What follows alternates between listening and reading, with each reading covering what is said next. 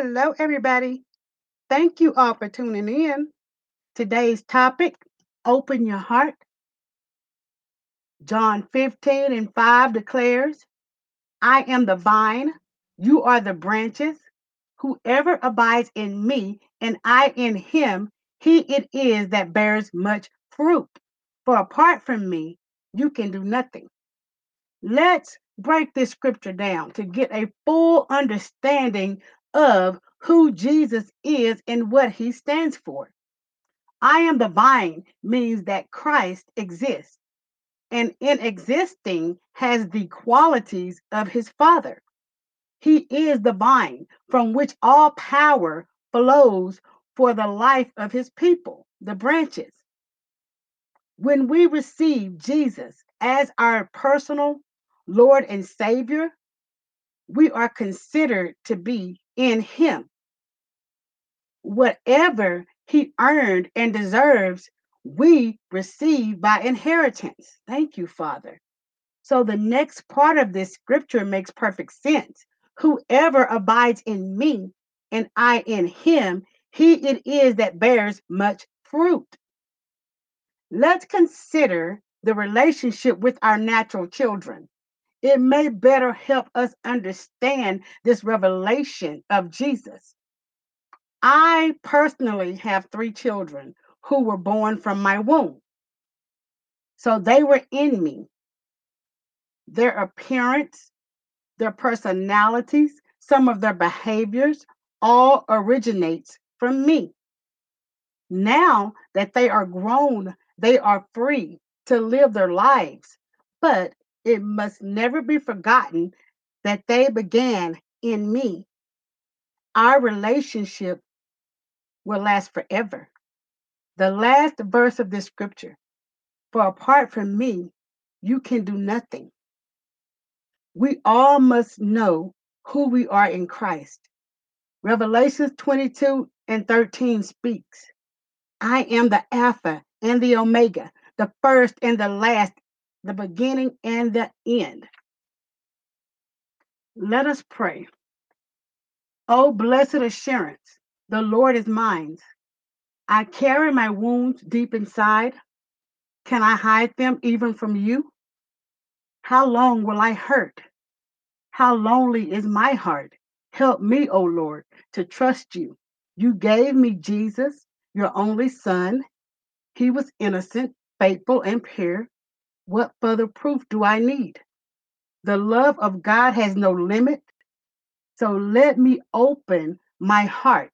I am safe and secure in the wounds of Christ. In Jesus, there is no condemnation. By the blood of Christ, I am free. Oh Lord, make me whole, healthy, and happy to trust more, to love more, as I am loved beyond all measure. In Jesus' name, I pray. Amen.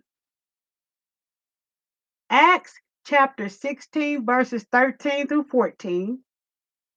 And on the Sabbath day, we went outside the city gates to the bank of the river where we supposed there was an accustomed place of prayer. And we sat down and addressed the women who had assembled there. One of those who listened to us was a woman named Lydia from the city of Thyatira, a dealer in fabrics dyed in purple. She was already a worshiper of God, and the Lord opened her heart to pay attention to what was said by Paul.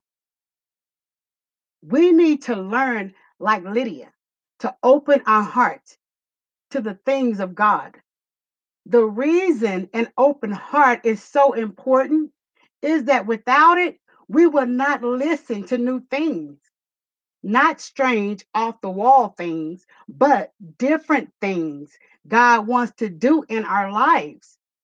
It is amazing the great promises in the Bible we refuse to believe because they are not part of what we have been taught in the past.